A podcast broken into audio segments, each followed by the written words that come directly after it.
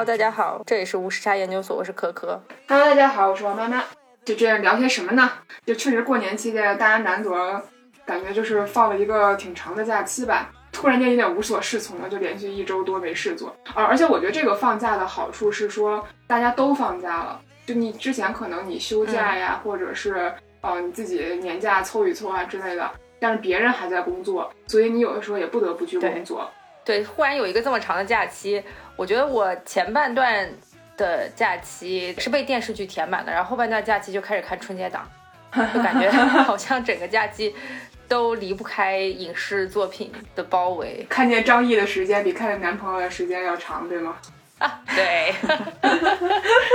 是，所以其实我觉得，就是现代人的生活，其实或多或少已经被这些剧集或者电视不同类型、不同大小的屏幕所占据了。就特别是它其实一定程度上也改变了大家的生活，所以最近才有一个特别特别火的一个词吧，叫电子榨菜。这也是我们今天这期节目想要聊一聊，为什么电子榨菜会在这个时间点出现啊？为什么又受到了这么多人的追捧？我觉得特别有意思。其实“电子榨菜”这个词，我第一次看到的时候觉得无比生动，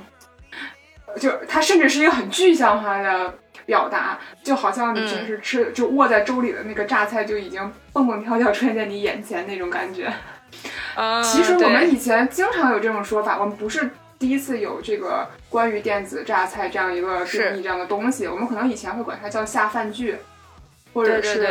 也没有什么别的称呼，你就是吃饭的时候在看这个电视剧。我觉得我从小就是这样，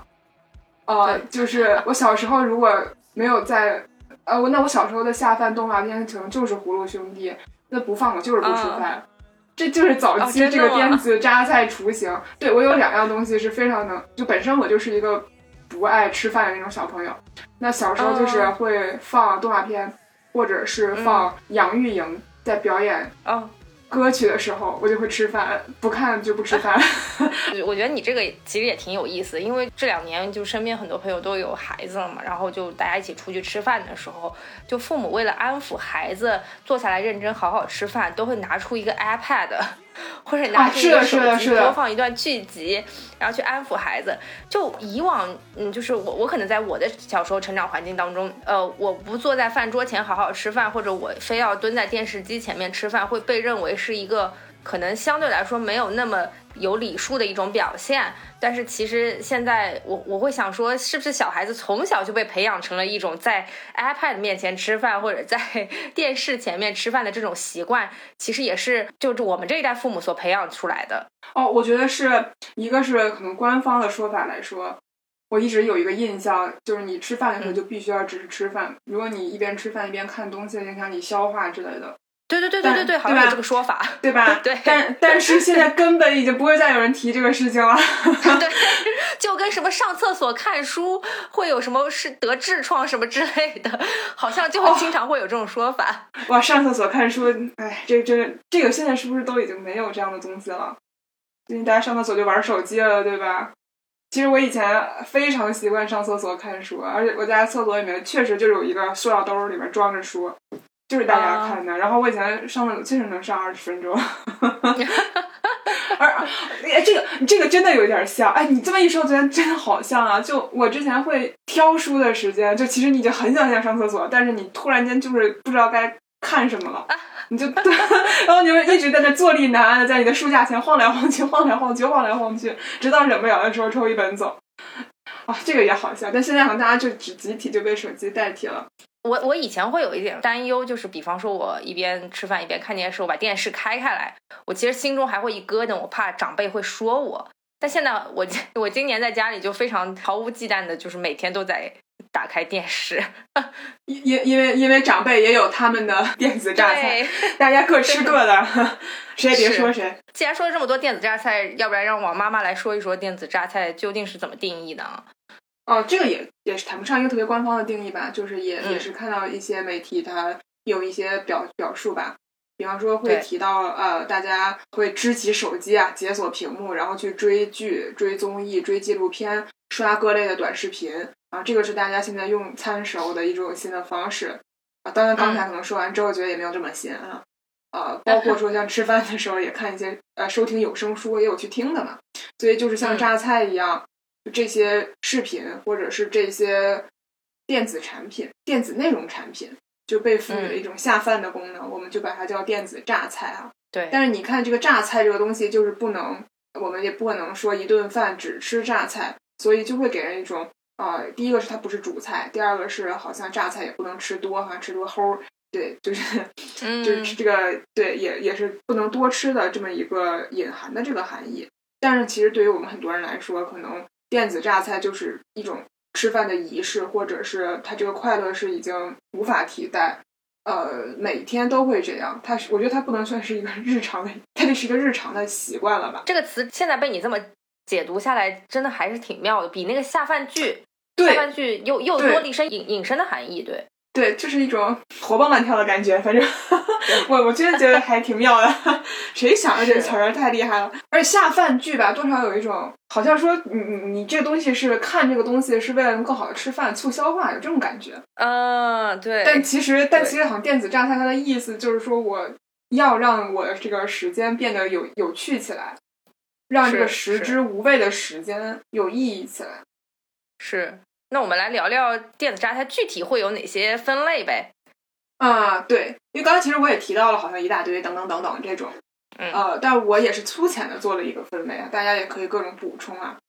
呃，我觉得一个是，那大家可能想到最多的就是剧集，然后这个剧集里面呢，呃，可能就是特别重要的一个门类，就是经典老剧，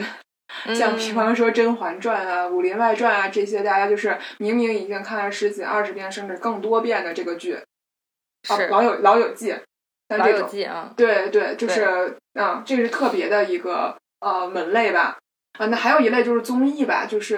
啊，大家可能像是一些慢综艺啊，或者是最近就是特别各种各类火的这种啊综艺，它相对来说也比较轻松啊，信息量没有这么大，但是可能有自己喜欢的明星啊，或者是它比较轻松可爱、啊好笑啊，嗯，就大家就适合用来去下饭。是然后再一类就是电子榨菜是这个纪录片，特别是美食类的纪录片，就因为大家好像正在吃的这个过程中，也想看看别人正在吃什么，对，就是特别好，可能是电子屏幕里面这个看上去更香、更好吃的这个东西，能让我们手里正在吃的外卖也更香一点儿。包包括说像啊，我我甚至觉得，比方说我看我看的那些什么厨艺类的综艺，它可能就是两者都沾了吧。它既是一种综艺，竞技类的综艺，但同时它也是在呈现美食嘛。然后还有一个巨大的门类呢，就是短视频类。嗯，它中间包括说，它因为因为刚才说的像剧集、综艺啊这些，它是有专业的制作团队，然后呃相对来说也都比较历史悠久哈，对吧？啊、是这一类的这种剧集啊之类的。那像短视频啊，或者包括像 B 站的一些中长视频啊，啊，就这种可能是大家比较偏 UGC 的这种方向，然后是嗯自媒体嘛，大家自己做出来的。那可能短视频有那种大家从抖音、快手哗哗哗刷掉的这种，然后也有几类我觉得特别值得提一下的，就是类似于啊，从一种舶来品吧，像像日本泡面番，对吧？就是是可能一开始就是大家泡一碗面的时间看的这么一个简单的这个短的视频，然后包括可能我们一会儿会聊到，就是那种啊、三分钟给你讲完一个电影啊，几分钟带你看完一整个剧啊之类的，这样的这种短视频，嗯，然后中长视频的话，可能 B 站有一些，但也是一些知识类的这种视频吧，对，然后我觉得这里面其实也也可以按照屏幕再去做一个划分，对吧？我觉得就是像短视频的话，可能更多的都在手机这个屏幕上比较适合的外面吃饭的一些场景。大家在家里现在基本上如果吃饭的时候看的话，一般会支个电脑或者支个显示器，对吧？我觉得就是有条件的话，大家还是希望说能看一个大屏。自从年会中了投影仪之后，已经支起了是吧？哎，对，还有投影仪，对，是。然后最神奇的一点，我现在想到就是年轻人已经不看数字电视了，就是不看那个机顶盒了。就当年咱们小的时候还有那个机顶盒，对吧？就是还要看那个电视台的电视节目。像年轻人现在需求随时随地能够打开一个剧集去去观看的时候，你你你的这些就是传统的这些电视渠道已经完全不可以满足这样的需求了。对，因为我不想等你，就是我，因为我现在自主选择权是很大的，我想看第六集就看第六集。那电视台你就是我只能跟着你的节奏走。对对对，而且你还要播广告，对吧？我也不能快进，所以它其实有很多的限制。但是爸爸妈妈可能还是会还还是会看电视，包括其实《狂飙》也上星了嘛。啊，对，是的，是的，对，它中央八也在放嘛。因为我回家的时候发现他们在拿中央八看，我 我整个人都有点梦幻，就是。我回去之后发现我奶奶在看中央三套的《星光大道》。对他们，我觉得可能老中老年可能还是还是会还是会就是依赖就习惯吧。我觉得对对是，嗯是的。来，听上去王妈妈有非常多的电子榨菜可以分享给大家。也也不是了，大家可能每个人都有自己的习惯吧，就是这种这种感觉。是我以前看的很硬核，就是我确实会会在吃饭的时候看像。大明王朝一五六六啊，走向共和呀，第五共和国这样的历史剧，嗯，就是，而且我我会很有仪式感，就比方我看第五共和国的时候，我就会可能点韩餐，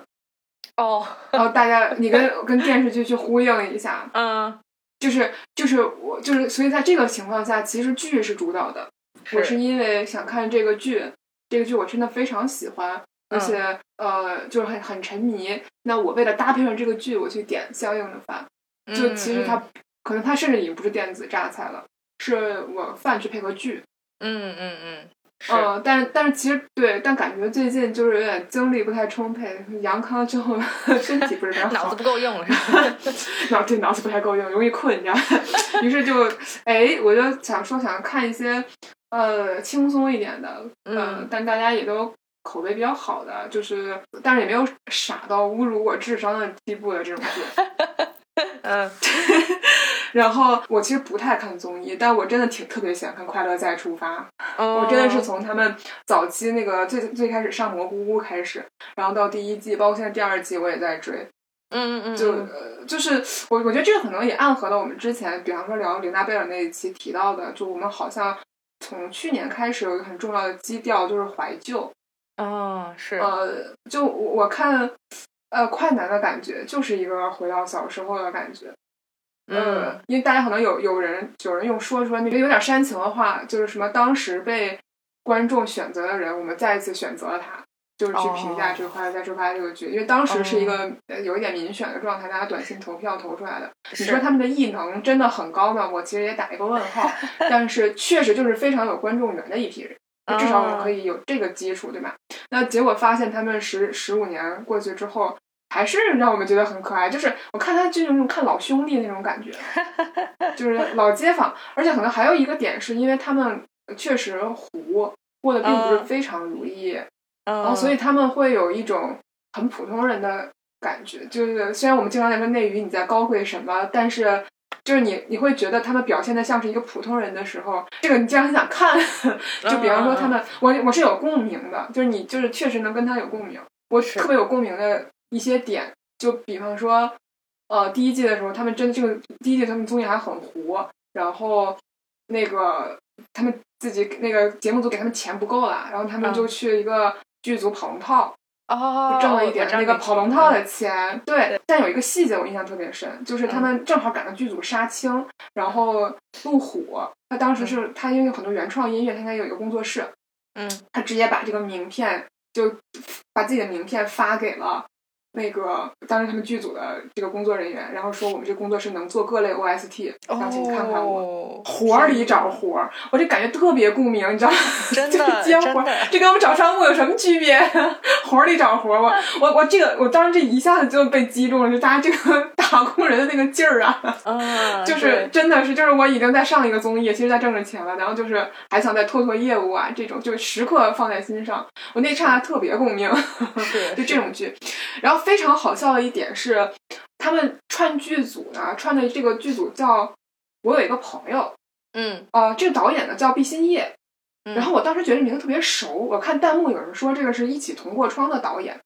我就突然间想到呀，就是好几年前我有一个特别好的姐妹给我推荐过这个剧，说很好笑啊之类的，然后我当时看了一集气了，就我觉得很傻，我就给气了。然后，但但是这个弹幕又提醒我这个人，然后我就去看了一下，于是我就去看了，我才发现原来这个剧最难看的就是第一集。哦，他从他从第二集开始就非常精彩，于是就是因为这么一个小小的源头，对我又去看了一集《同过窗》，然后这个剧是。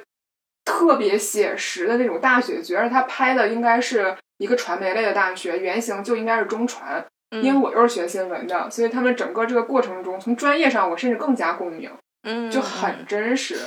但是你就说你现在这一把年纪，一个快三十岁的人，然后再看这个非常 真实的大学类的这个剧集，呃，是什么感受？就想回去读书，真的。而这个剧呢，就是又很还是蛮真诚的，呃，其实剧本也很扎实。我从中间，嗯，还是不自觉会去想。我刚刚你觉得那个你的那个按照屏幕的类型的话，我觉得这种分法挺有意思的。它占据了我所有 iPad 的时间。哦，嗯，啊，对，你这个分类好有意思。它 确实占据了，我不会拿手机拍，就是可能眼因为我觉得手机太小了。对对对对对，然后我也不太刷短视频。所以刚才说的这些全是占据了我的 iPad 的电子榨菜时间，但我不可能把这样的局投在投影仪上，为什么呢？幕上是不可能的。哦，你就觉得这个技术指标没必要吧？啊？你你不需要营造那种哦，我知道，因为它是两种仪式感，就是你 Pad 的那个仪式感是我一边吃饭一边看，但是投影仪的仪式感是我要把这个家变黑，看一个电影的那种氛围是吧？对，哎，你这投影仪是年会中的是吗？对，哈哈哈。有没有显著改变你的这个观剧方式啊？哦，我觉得还是有的。你看，我就把，哎呀，这样分三六九等是不是特别不好呀？但我会把狂飙投到投影仪上。哎，你这个人 双标的很嘞。我我觉得是这样，可可能剧集在你心中就本身就有排序了。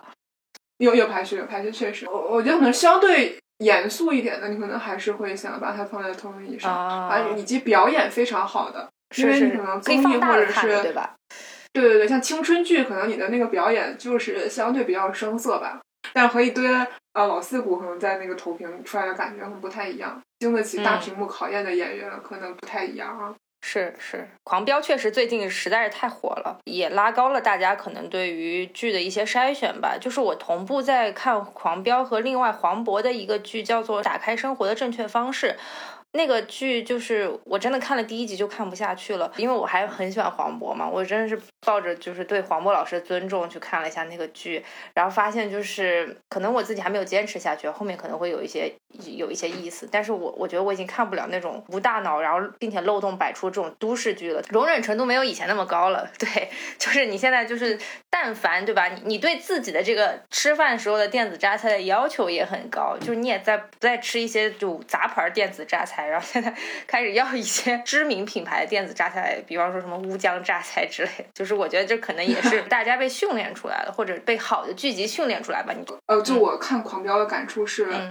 我发现我二十年前的那些电子榨菜，我只是当时不认为它是电子榨菜。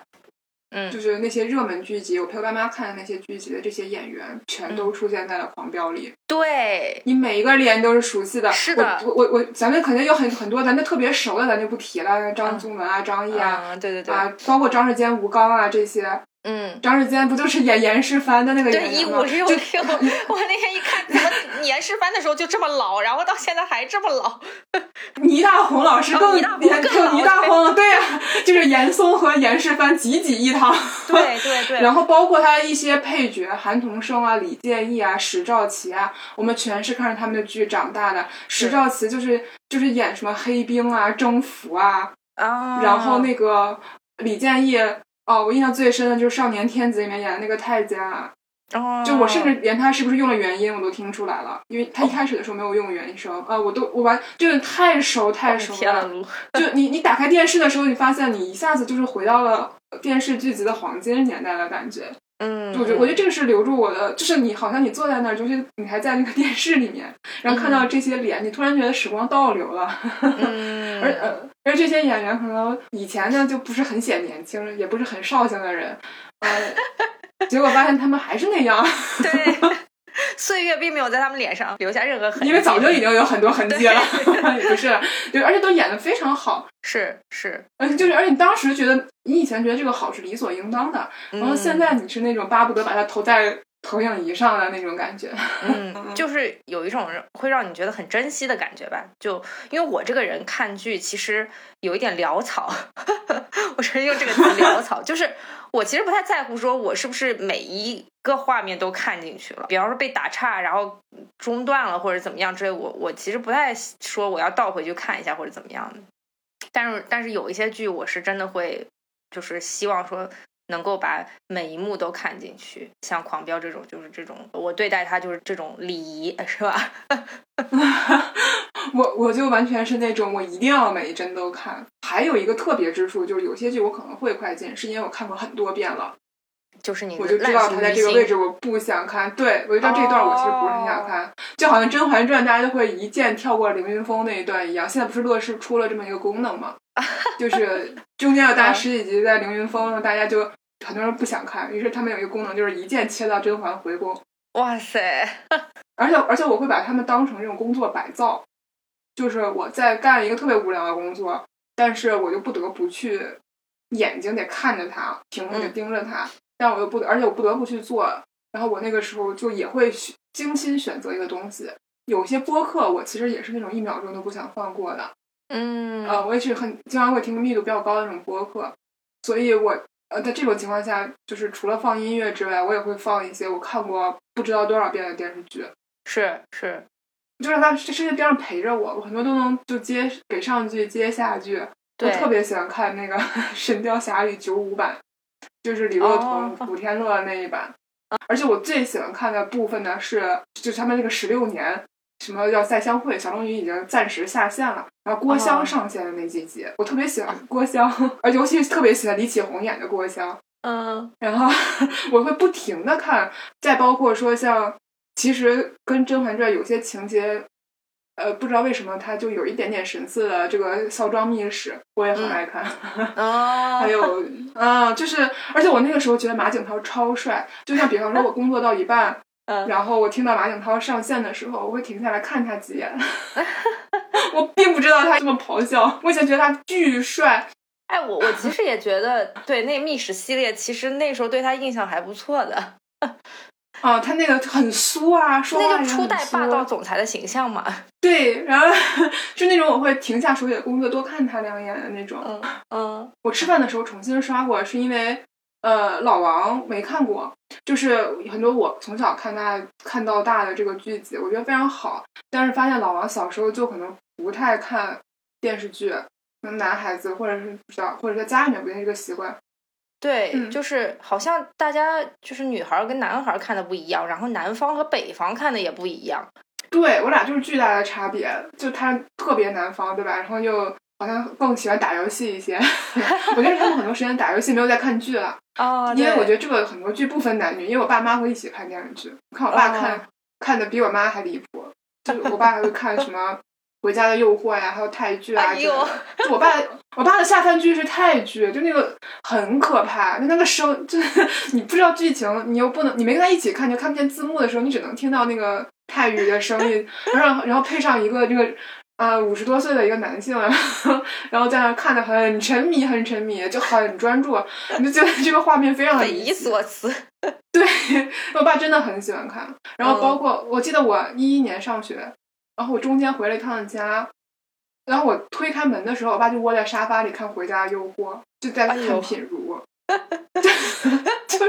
所以，所以我觉得这事儿不分男女啊，就是，对 我很震惊。你说的这些经典剧集，其实也都在很多人，就包括豆瓣那个分享我的电子榨菜那个小组里面，很多人都提到过。就是大家提到的，其实还有另外一个深层次的原因，就是这些剧大家都太熟了，所以我从任何一个地方切入开始看，我都能看得下去，我都知道下面要发生什么事情，并且它其实比较适合就是吃饭这个场景的一个很重要的原因就是。就是你你你你你哪怕断掉了，对吧？哪怕断掉了，你也你也不觉得可惜。就是你你吃饭结束了，你就关掉了。包括像《老友记》这种，我周围看《老友记》看的最沉迷的人，就是他看过不知道多少遍了。嗯，他从任何一个中间，他都知道前后因果是什么。然后他搞过一种行为艺术，比方说，我今天就看第一季第一集，看第二季第二集，第三集第第三季第三集。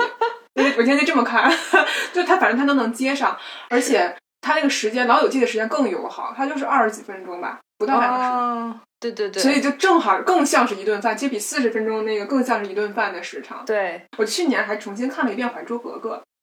我非常感慨。我觉得我不仅看了《还珠格格》，我还写了好多知乎回答分析。哦，因为我发现了好多我以前没有注意到的东西。小时候你就觉得它很热闹就过去了，特别是第一部非常好看，很精彩，很扎实，我以前都完全没有注意到。我在知乎上写了一个好几千字的关于皇阿玛的说话艺术的分析。哇塞！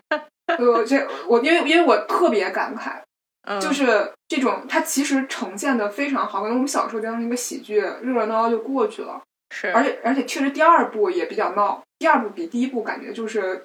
轻了很多。哦，嗯，他确实就很好笑。第一部我重新看的时候，我觉得他们说话好扎实，特别是像比方说皇阿玛这个角色的塑造，就是那种多疑，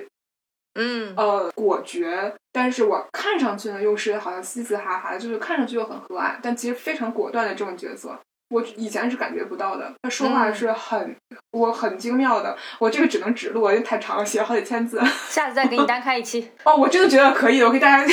复述一遍，就是这种 reaction。然后再然后还有一个额外补充，就是他们其实特别美，而且是不带滤镜的那种漂亮。哦，而且是美的还是是非常的各有风采的，就是的我我觉得《还珠格格》第一部，特别是第一部的那个妆造，确实是把他们最巅峰、最美的时候都留下来了。嗯。像赵薇啊，真的很灵动啊，就是这个也确实。哎，但我倒是很意外，像你这么一个奋斗逼，怎么会就是愿意花时间去看这些老剧集？你你自己会觉得呃会占用你一部分时间，然后觉得不值呢？大家大家真的会有这么强的这种功利导向，比方说豆瓣标记导向性看看剧吗？就是因为我需要把它标记在豆瓣上，因为年底的时候会出一个书影音报告，所以我一定要把它做得好看一点。会有这种想法吗？有吧？我我我有时候会觉得说啊、看过一遍了，然后再花时间再看一遍，除非是就是说。呃，像你说的，工作的时候放在做背景音。如果你真的要花很长时间再去认认真真看一遍，就我觉得会有一点点是浪费时间吧。对，嗯，我我觉得这个是有这个是分的吧，有些东西是值得的。嗯这个我非常有感触，因为我小时候会非常重复的看同一个剧或者同一本书，我确实哦发现它对我的影响其实比你看第一遍甚至益处要大很多。嗯嗯，这这这是真的。嗯，嗯就是我小时候看《红楼梦》看过很多遍，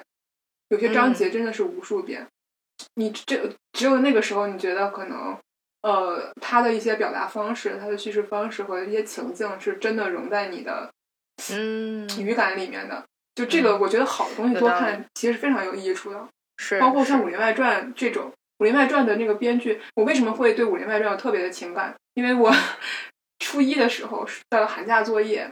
就是我们当时那种非常奇离奇的素质教育，就是会写《武林外传》，你觉得它这个故事里面，它编剧你觉得很有意思的地方，就这种一个寒假作业。啊、哇塞所以我当时写过的，就是它有那种很多呼应的地方，就是它很、很会草蛇灰线，它的一些情节是很有意思的。就是它是经得住多看的，不是所有剧都经得住多看。确实有一些剧看第一遍可能都是在浪费时间，有些剧看第十遍都未必是浪费时间。嗯，对对，还有什么东西？哎呦，怎么列了这么多？我 我到底吃了多少饭？每天都在吃饭。哦，我我还有一些我特别喜欢的是发烧的时候看的。我发烧的时候在看《香港小姐》，香港小姐对她的决赛，而且是八十年代、九十年代那些，我忘了是怎么着，我获得了一批珍稀资源。就是一个是有点猎奇，还有就是他们呃确实有很，尤其就我就进了郭蔼明那一届就很多美女，我的眼睛就盯，就是无法错开。就你在这个考古过程中能看到很多很有意思的东西，而且很多明星，你就发现他港姐出明星确实很出。就你看到他们当时，因为那一届第一名是郭蔼明，第三名是蔡少芬。哦，哦，你就看娘娘哦，原来那时候是这样的呀，就这种感觉。十七岁的蔡少芬长这样啊，就这种感觉。哦，对，因为那个时候香港小姐确实办的还挺好的，对吧？而且出了很多对人，对而且很多香港小姐直接出来之后就是香港富豪盯上的老婆。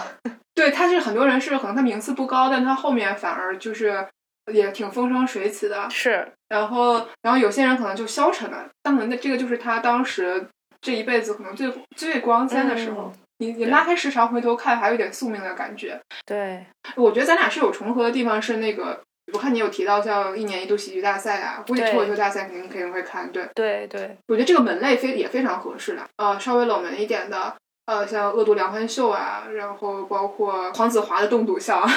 嗯那个也是我也是下饭神器嘛，就是它轻松嘛。它这个不是下饭综艺，它是喷饭 榨菜，对吗？我我会看一些职场类的综艺，哎，你会看跟生活这么接近的东西吗？就我知道很多人，就比方说我下班了，我就不想看跟我工作有关系的东西了，或者是不想再回到这个职场状态里了。嗯，虽然是职场真人秀，但它可能本身跟我所在的职场也不太一样。就是最近不是很火嗯那心动 offer 是讲建筑师的，然后前面之前是有讲医生的嘛。其实你你是希望说通过呃看别人的这个工作环境去了解一份职业嘛？我觉得其实对我这门外汉来说也是。也是一种入门嘛，然后另外我喜欢看一个东西，我不知道你爱不爱看，我我就以前小时候从小到大就特别喜欢看建筑改造类的节目，就比方说以前小时候看交换空间，然后呃长大了之后看那个东方卫视的梦想改造家，那个梦想改造家，因为我觉得它就是是做整体建筑。建筑的改造嘛，它甚至就是，甚至有的时候把一栋楼都拆了，然后重新做建筑整体的改造。然后呢，这个这个节目它节节目我一般不会专门花时间看，也就是真的是吃饭的时候看。但是他他这个节目有一个套路，就是他先会讲这个家，就是这个家生活在怎么这么一个闭塞的小的空间，因为他要他要讲求一个最后改造效果的反转嘛，所以他前面会花很多笔墨去描写这个家，呃，生活这个不便，然后条件不好之类的。但你当当你发现这个都已经形成一种套路之后，你就特别不想看前面那一段，就是 就是你就会跳过前面那一段，然后这个时候你就看整体的建筑师对这个建筑的理解，然后改造，然后最后呈现的效果，哎，这个就正好是一个下饭的这个时长，就非常哦，合适，我懂，你知道吧？我懂你这个意思。我特别喜欢看全美超模，我好像之前那个有一期时尚类节目讲过，对对跟你那个，情况是很像的，因为它每一集的结构是一样的，就是它先有一个小比赛。然哦后中间演一段撕逼，然后 演一下他们拍摄现场，然后再有一段是他这个点评，就是差不多这哦，四个部分。那我就会把撕逼那段跳过。是是是，他这是很清楚的，他这是很制式的，大家都知道你在哪一段干什么干什么干什么。对，它对，就是个我一般把撕逼那段就跳过。对，我不太在意这个，我我只想看这个东西怎么拍的，对吧？嗯一样的，这个这个，对对对，然后我还想说的一个就是，我觉得现在的一些就是科技的发展吧，然后也造成了大家习惯的一些改变。就是像我在看一些综艺类的剧集的时候，我就会用一点二五倍去播放，包括我听播客其实也会倍速播放，我有时候甚至一点五倍、一点七倍去听，因为我总觉得这个短时间内这个知识密集程度不高，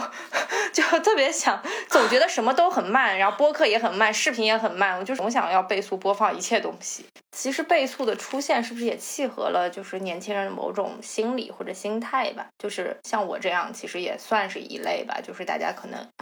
呃，对于我信息的一种焦虑吧。就是我我希望说我能够在有限的时间内更多的去获取信息的。密度看剧并不是一种休闲体验的一种方式，这个就跟现在为什么短视频上非常流行的那个三分钟看完一部电影我觉得其实是有同样的目的的。这个女孩叫小美，抖音上看完一部电影，看完一本书，就是很多平台其实都推出了相关的这种服务。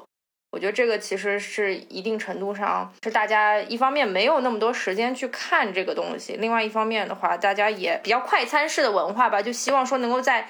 有限的时间内攫取最精华的部分，然后哪怕你告诉我这个是什么东西，我就当我自己看完了。我我其实觉得特别神奇，嗯，就是我觉得倍速还有一个感觉是我可以掌控这个剧集的播放进度，嗯，就这个感，这个是你在你我看电视这个时代被动的，就是电视台放什么我只能看什么，你播广告我也只能等着你，是这种时候是不可想象的。那可能确实是一个有我们一个自主选择这么一个过程，然后我就是可以对你的这个你拍的不好的部分 say no，或者是嗯把它快快进。我觉得这个我我我觉得调倍速这件事情是一个很双向的东西，嗯，这个也很有可能是你给我的这个文化产品本身是有问题的，我才去调倍速。对对对对是，对，它是是很冗长，然后然后恰好现在这个平台我呃现在视频网站它的功能赋予了观众这样一个权利，我就是可以对你这一段忽略不计。对对是的，对，然后可能，然后可能，比方说，我刚才那我的那个角色是我看我需要倍速的东西，是我从最一开始就对你 say no，我觉得这也是一样的选择。嗯，其实我觉得本质上是有点相似，就是是我对你这个不好的东西，我给你投一个反对票，就这种感觉啊，我觉得是有的。嗯对我有时候 B 站会用倍速，就是是我我我是希望说能够二十分钟的一个视频，我能够十几分钟看完，然后知道他在讲什么东西。就是对对，这个这个对，在这种场景下，它可能更像是我三分钟了解一个电影啊之类的。嗯，就我我不能理解的地方是，就是你三分钟了解一个电影，了解的是什么呢？就是因为很多电影它的情节，它不是以情节取胜的，它可能就是画面非常美，或者带这个带这种味道，或者是它有一些很嗯细微的这个情绪在里面。呃，可能更多还是剧情吧。哦，我知道了，一一句话概括，就这种感觉是吧？对对对对对对对，就是其实有一些电影，我觉得像你说的那些，可能主要靠画面取胜，或者是靠这个拍摄技巧和手法取胜的那些，不一定会出现在这个三分钟看完电影里面。可能更多的是剧情的一些反转，就是大家比较喜欢看，就是剧情的反转或者剧情的猎奇吧。就是这种的话，可能更多的会在短视频里面爆火啊。我会把它当成一个预告片来看，就是 我可能会因为这个三分钟之后去把它整个看下来。对对是，而且还有一个很有意思的现象，就是之前那个隐秘的角落爆火的时候，我们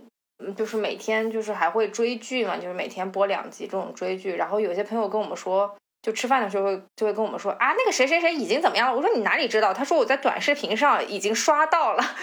就是有的时候短视频还有一些他把最精华的部分放在网上了，然后很多人只要看那个短视频，他基本上就知道这个剧情的走向了。就很多人抱着这种心态去看的，然后他就不去看直接证据了，他也能参与日常大家对于剧集的一些讨论。就是我觉得这个是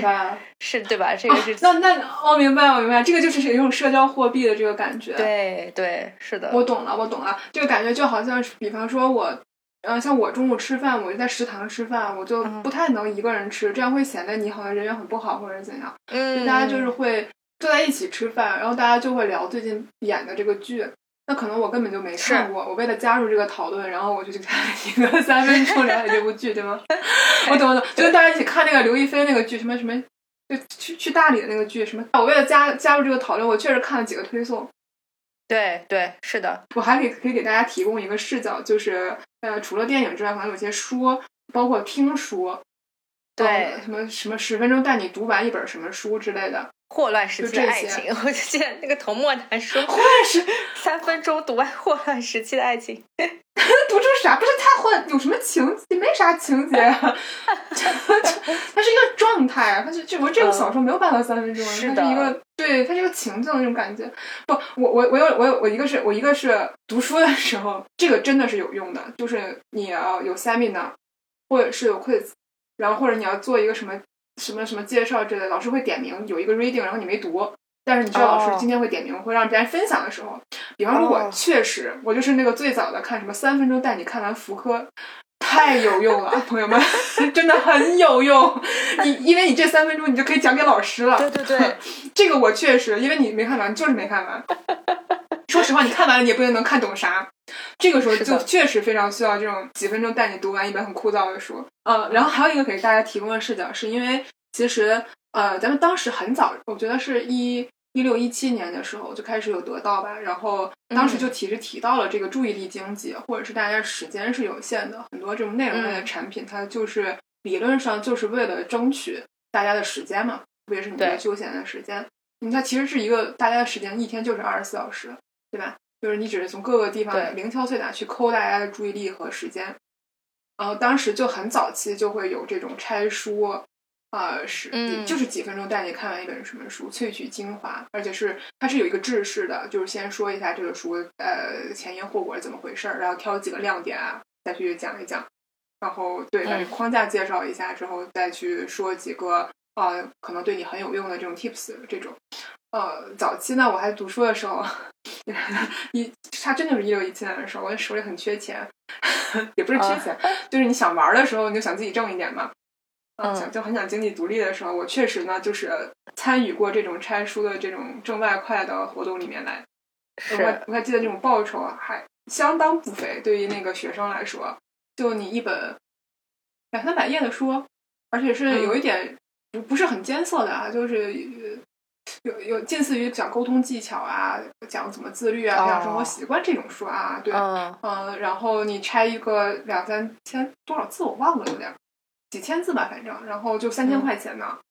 哇塞，很还是多钱了。对呀、而且你中间不会改很多次，就是是。你就改反改一两次，差不多就可以有编辑给你改好。我说实话，我觉得对于吃透一本书来讲，你看三分钟让你读完一本书，真的吃不透什么。但如果你去写这个拆书稿，那确实是对这个书有着非常精妙的描写，因为他们会要求你，我我一开始挣这个钱很难的，因为你好像就是你还是有点那规规矩矩的，你把这个书什么框架写好，然后编剧会告诉你，你这不太口语化呀，因为我们这还有人给你讲，因为他当时是那种音频类的嘛，哦就是人家还有一个老师哦。会去给你给你把这个话念出来，就你还要表现的非常嗯。口语化。我经常反攻，嗯。是因为他跟我说你这个太口语化了，老师念着是那个声音，那个老师念着有点有点不舒服，或者是听的人可能也就听不下去了。就是我需要往里面加一些很口语化的东西。我觉得 这当然这个这个训练还挺有意思的，我觉得就是你还要想，就是我对于我在写的时候，可能就边写边说出来。我要我要在哦想我怎么给别人去讲这个书，我觉得对于我来讲真的是个很大的锻炼。对于写的人来说，我真觉得锻炼挺大的。因因为对你想，你小时候，你比方你学习的时候，你也觉得说你我做会一道题未必真的懂了，你能把这道题讲给别人听，那才是真的懂。啊，是。我当时就这种感觉，我我我我我非常建议大家投身于这个副业当中，专门去给别人写这个三分钟，这真的你能把你感兴趣的这个最近想研究的这个东西啊什么的说的可清楚了。是，就像我我们上一期在讲张兰的时候，那个东西我已经烂熟于心了。张兰怎怎么被 CVC 踢出去一样。对对对，就包括咱们可能做播客，就咱们做节目的时候，你也觉得你写在一个提纲上面，你可能表写了一些我我们会写这个东西，我们去怎么思考它呀。它是它这个理论那个理论，当你把它讲出来的时候，你才觉得这一刹那你是真的懂了。是是，建议大家对这种做这种速食产品的生产者，而不是消费者。对。是，哎，但是我觉得得到很超前啊！你想，在一六年左右的时候，他就已经提出了这种挣外快的机会不是，谢谢金主爸爸，不是，不是，不是，不是，不是，对对对，是是这样，主要是你现在都有一点不太清楚，说是社会选择了短视频，或者社会选择了快速的内容，还是说快速的内容带来了这样的社会？互为因果吧，我肯定是一个互为因果的关系，而且我觉得是，可能以前我们刚刚其实提到过很多次，就是我们把长辈可能他只能看电视或者听收音机，那我们现在实在是就是能提供给我们的内容太多了，我们有好多好多选择。我们刚才说说的，光屏幕就有很多种类型，Pad、嗯手机，然后什么投影仪啊，甚甚至我刚才可能不是榨菜的电影院之类的，就是我们能给能被我们 消费的这个内容实在是太多了，所以有的时候我们会有一种很强烈的感觉，就是我哪个我都想试一下，我哪个都不想放弃，我、嗯我就是。就是这样这么丰富的内容了，我也想成为一个丰富的内容的消费者。是，所以就好像我们，但我们的时间又真的非常有限，于是呢 就开始去加速，然后显得自己是一个在了解很多的人，或者是我是一个对很多事情都有所涉猎的人。就是你希望说能够被被尽可能的多的去填满，然后尽可能的压榨每一每一分钟的时间。而且我觉得可能也是这两三年，大家在疫情的时候，呃，旅游这个事情又非常的局限，就所以你不太能像接触大自然或者是屏幕外的这个世界。对对，就你你在接触大自然，你徒步什么，或者是我们之前聊徒步的时候，就是我真的很爱大自然的时候，你云卷云舒是一个很慢的过程，是，但是我沉浸在这个环境里面，那我就是一个回归自然的，远离电子屏幕，可能都没有信号，然后我就可能能一定程度上去放慢自己。大家并不是完全囿于这个电子屏幕，你你嗯。越是，我觉得你是越是你就每天守着电子屏幕，你就会越收到更多的关于这类电子榨菜的信息，你就越想看更多的东西。对，你这循环你没有被打破。是的，是的。还有一个情况就是，大家真正能够闲暇的时间实在是太少了，或者是说，就是呃，大家就是能够真的让你放下你的精神紧张，愿意躺下来，然后肆意挥霍和浪费时间的这种情形是很少的。就今年回去春节过年，我就特别羡慕我奶奶。你说我奶奶八十几岁了，然后每天早上起来然后看中央三套，然后吃饭，然后睡觉，看中央三套，吃饭睡觉，就是 我觉得挥霍时间这件事情，在我这个年纪是完全不敢想象，甚至是不敢去做的。有时候你，我不知道你会不会觉得，就是说可能躺一个下午，整个人会有一种无比罪恶。对负罪感，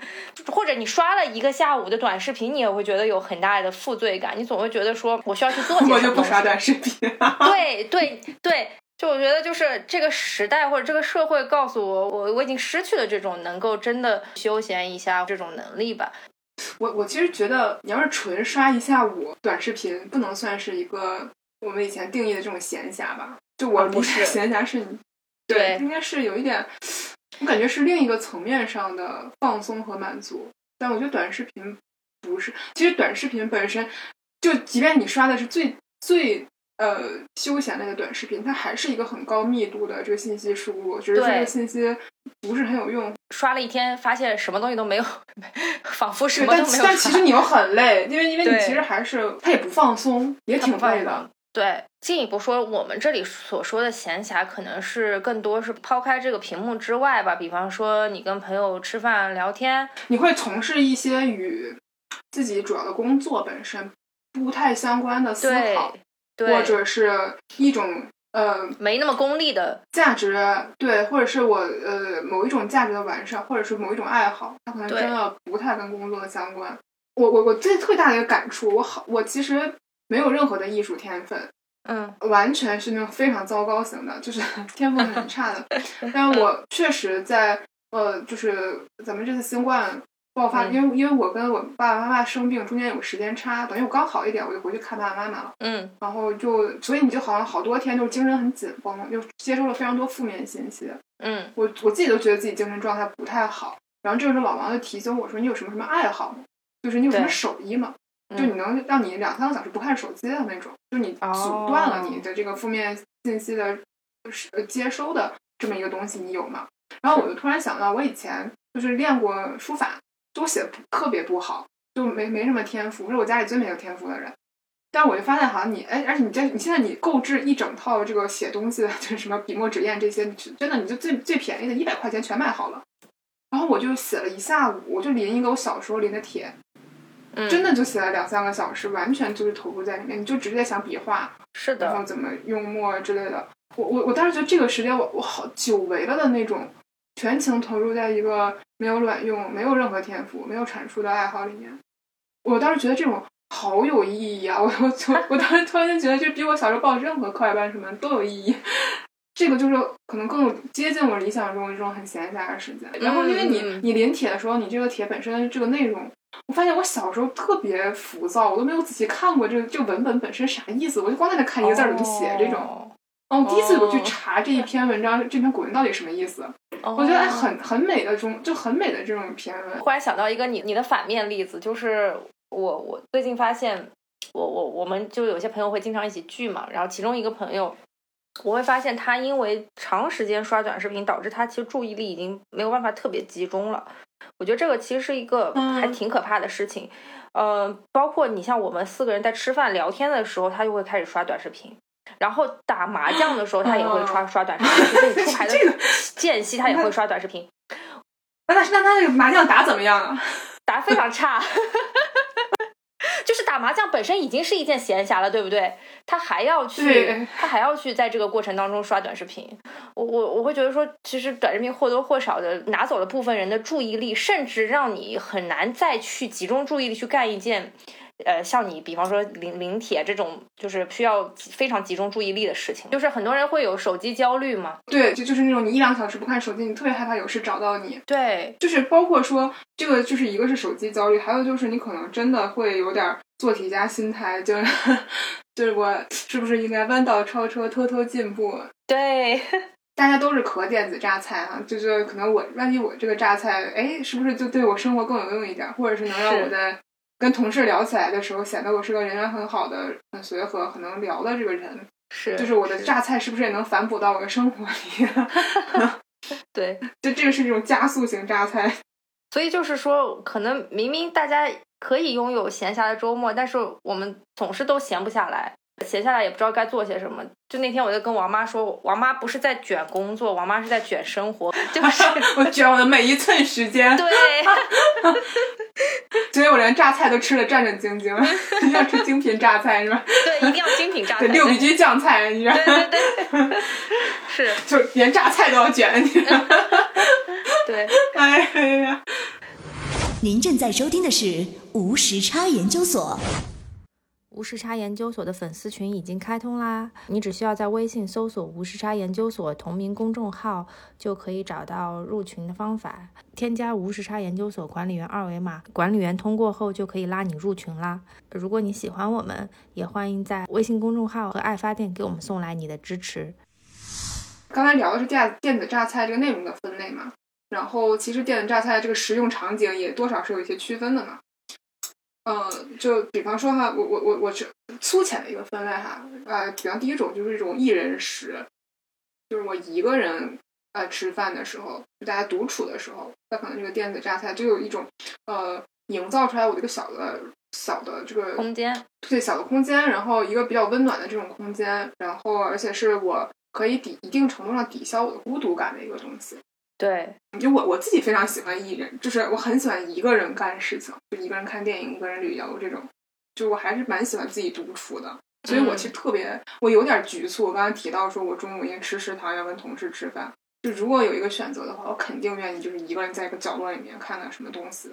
哦，哎，我倒不是，我我倒是非常的反面，就是我从上 本科开始就非常抗拒一个人吃饭，真的吗？对，所以就是很长一段时间，你可能在一个陌生的环境当中，你不得不被迫去一个人去吃饭，一个人干嘛之类的。我有的时候经常会买外卖，买回房间里去吃，因为我总觉得就是你在你在你在公共环境当中一个人，然后。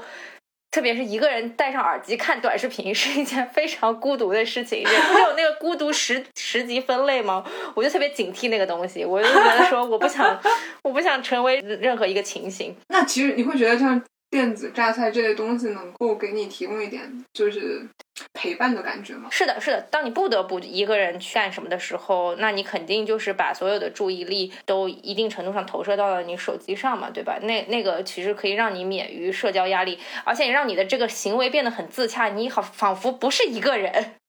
你其实 在你那个空间里，你和你的陪伴在一起，就我觉得这个能能让整个过程就变得非常的愉悦吧。嗯嗯嗯嗯。那其实我觉得是，我觉得我自己还是会有一种不想社交的情况，特别是我刚才说的那个中午的时候，因为我觉得你上午在工作，下午在工作，我中午就想歇一下，就想一个人走走，但是你又不得不就是在一个人情社会里面，你要显得自己是，嗯，我们是有组织这种感觉。我就好希望就是说我能在一个小的空间里面，然后我这个是一个我逃离的这个过程。我又看到一个概念叫时间和精神的房子。嗯，就是我们可以借助电子榨菜，然后在一个有一个自己的这个小的世界里面，然后我去重组我的生活。嗯，还有一种就是那种我刚刚还没还没有提到一个我常看，但我经常是一个人看，因为我觉得好羞耻的东西，就是那种 cut，就是那种什么混剪啊这种，但你没有办法跟别人分享这个事 情，因为可能就是我一个很小众的爱好，我喜欢的很小众的明星，或者我磕到一种很离奇的 CP，然后我没有办法跟别人分享这件事情。我只能自己一个人去看，然后他这个重组对我来讲很，我我我有很多这种奇怪怪诞的仪式感，比方说我会在周润发每年生日那一天晚上，我就要咳一晚上周润发，我就会看他的各种文件。这没有办法跟任何人分享，就是我在我只能一个人在这个在一个小空间里啊，太帅了啊啊，就是这种。但是你就不想把这件事情把这一面呈现给任何一个人，哪怕是最亲近的人，你都不想他们知道你自己这一面。对。然后包括就是很奇怪的爱好，我我连那个 就是我经常咳，那是里面最古怪的 CP。然后你就发现，我觉得互联网最好的好处是连这样的连我这么很奇怪的想法，然后哎，他竟然真的有人剪成 cut。嗯，然后，然后自己在那咳很久，我觉得也是一种变相的一个，嗯，精神的一种按摩吧，因为它不是任何情节，你知道它就是一个 MV，它很有可能就是处处吻，对吧？就是所有那种很欲的吻戏啊什么的，它都用处处吻这个调，然后就是它其实是它甚至不存在任何的情节，你只是想看它的最高光的那个时间，它就只是把这一个人在你的定义里面最高光的这种瞬间全都贴在一起。嗯嗯嗯，我在公开场合放这个，大家可能觉得我脑子有问题。甚至你安利给任何人都会觉得你脑子有问题。对我只能安利，比方说，那可能恰好这个人他正好正好也喜欢这种明星，啊对对对对他一定是很小众的。我记得特别清楚，我我人生中就是有一次上夜班的时候，我就说我我曾经短暂的喜欢过一个男明星，叫赵鸿飞，就是演那个《孝庄秘史》里面多铎的那个人。哦，然后然后他后面好像不知道出了什么问题，就完全。哎对，我觉得很小众。我觉得，我觉得甚至我我第一次听到，就是一个人跟我说，你知道吗？我其实一直偷偷喜欢赵鸿飞。我说啊，我也喜欢，就这种感觉，你知道吗？就是啊，然后我赶紧把 cut 翻给他，我就收藏了好多。然后对这种冷门的，你其实不太会对别人去说，你只会自己默默的去翻一翻他的一些信息啊什么之类的。反正我是有点羞耻感啊，我就觉得嗯 很奇怪。反正就嗯，但但当然你找到共鸣的时候很快乐。你去看任何呃剧集，可能都反映了一些问题，或者是有些剧集它情节跌宕起伏，我可能不想接受这种跌宕起伏，我只想看见可一点小甜的东西。对，是的哦，这个就是一种很强烈的精神精神按摩。包括说，我觉得我看校园剧也是这种感觉。你说你校园剧，而且是那种你明确知道没有打胎，没有人死，大家只是像所有普通大学生一样生活，然后会出现一些你很熟悉的小烦恼，谈谈恋爱之类的这种剧情，你就一马平川。他会拍的有一些呃，比方说埋伏的一些坑，然后真的填上了很精巧的地方，也有很感动的这种友情啊，老师之间的感情啊，什么他们军训都能拍八集，那很嗯真实。但你没有什么大事儿，你知道他能有什么大事儿，所以你就特别高兴的看下去，没有任何不用害怕说嗯有什么是你不能接受的，你甚至说这个设定，因为他一拍拍了。两两三季嘛，那设定都是很稳定的，你就不需要再去进入一个新的这个世界观里面，然后重新认识一堆人。对，而且你你的心情也嗯不会随着他 上下起伏，就是你还是很平静。对，你的心率可以维持在对 八，对对对就最高高高不 过九十这样抢救。还有一些就是还有其他的场景嘛，比方情侣分享啊，就是这个我我主要情侣分享都是带着王千源补剧，嗯嗯都是嗯，带着老王补剧，就是他没看过。你会补充出补充出来更多的这个共同话题啊对对对比如说你工作的事情，你并不想听彼此工作这件事情，因为你自己都不想提你自己工作上的事情，对吧？对的，只是说有一些问题了，你需要对方帮你决策一下，是你想听听他另外一个视角怎么讲。但其实大家不会用闲暇的时间去聊工作吧？是嗯，就是你能聊的东西，其实很多是第三方的，就是有什么新闻，然后有什么社会新闻，对，呃，你最近看了什么书，或者是就是看了什么剧嘛？然后你看一样的剧之后，你确实会有一些有时候相似的联想，嗯，然后你就会觉得你们感情很好。对，就是因为你们想的地方都一样，你当然会想的地方一样，因为你看的剧都一样啊，你这个输入的时间就是一样的，你输入的东西都是一样，你当然会想到一起去了。输出但你也一样当时不冷静下来先。对，所以每当你们就是在对同一件事情有一样的反应的时候，你想法是啊，我们之间真的是种脑电波，我们真的是心有灵犀的情侣啊。其实根本不是啊，你们只是因为就是因为平时看的东西都一样啊，嗯，当然会想到一起去了。是的，然后最后就是，比方说朋友聚会吧，就是嗯很多朋友在一起，然后这个我挺有感触的，因为感觉去前两年，呃，就就这两年就特别喜欢去别，就是一搬家了，就朋友一搬家了，你想去给他暖居，你一搬家了，你想邀请朋友过来这种，是，然后。但我们经常，我发现我们就是，因而且我还我们聚会姐妹聚会，有时候还会捎了男朋友，然后就可能就八九个人、十个人这种，哦，大家就是真的无法决策，对，就大家喜欢的东西都不一样。嗯，没有什么东西能把大家统一起来。就经常这个人想看一会儿这个，然后那个人就看一会儿那个，就大家都吃完饭了，然后发现啊还没有想好要看什么。所以，我跟你说，今年特别好。今年大家聚会，虽然就是因为疫情聚的次数不是很多，但是一到一旦到某个人家聚会有足球的，就一定会看足球。就是一旦有体育赛事当时在播的话，大家首选还是会看体育赛事。我觉得一群人一起看体育赛事，真的是一件很幸福的事情你看体育赛事是不一样的，因为体育赛事你就是没法快进，啊！对对对对吧是，它已经是吧？你这这是榨菜了。全程直播的，对对它它是榨菜，但是就是那种是那种你没办法去掌握的东西，是是，所以我就确实觉得这大型体育赛事特别的不一样。就是我也我好我也好迷恋这种，不过归根到底，我觉得电子榨菜或者呃视频娱乐形式的出现，其实改变了我们的就餐方式。我前两天还在问我同事，我说你你住在家里，你跟爸妈吃饭是怎么吃的？会不会三个人围坐在桌前，呃一起吃饭，然后不会看电视？他说对，就是如果三个人能凑齐的话，有父母辈的话，还是会在就是大家在餐桌上吃饭。但是呢，如果大家各自回家的时间不定，各自要吃的话，就是基本上他就会在。电视机前吃，然后更逗的是，他爸爸会有一个小桌子，会推进去，推到房间里去，他在房间里一边看电视一边吃。所以我就说，以后的装修格局会不会因此也改变了？就是我们再也不需要所谓的一个大圆桌的餐厅了。我们很多时候朋友聚会，包括朋友来家里，也都是围在电视机前的茶几，大家在坐坐在一圈开始吃饭。包括我们平时日常也是都是对着电视在吃饭，是不是以后其实都不需要餐厅这个功能了？以后就就买一个大一点的茶几就好了，就专门专门有餐厅这哎，有长辈还是需要有餐厅。就我老我姥姥坐在那儿的时候，气氛就不一样了。我觉得是电子榨菜也是一种折射吧，就是它是很多很多种现象里面的一个，我们今天捕捉到的一个相对具象一点的一个情况吧，就是。它其实就是我们现在非常高度依赖网络媒介，或者是很直接的，就是依赖这一块电子屏，然后深陷其中的这么一个产物吧。对，就我们好像就是，虽然是我们从好像看上去是面对面的在进餐，但好像就是各怀鬼胎，各有一百个心眼子，其实就是各有一个手机屏幕。呃，然后借着这个手机屏幕，我们。反而就是逃离了我们真正面对面的这个状态，然后真的就是没有办法去集中于我们交流啊之类的。我觉得吃饭这件事情在中国人这里面，嗯，是一个很很有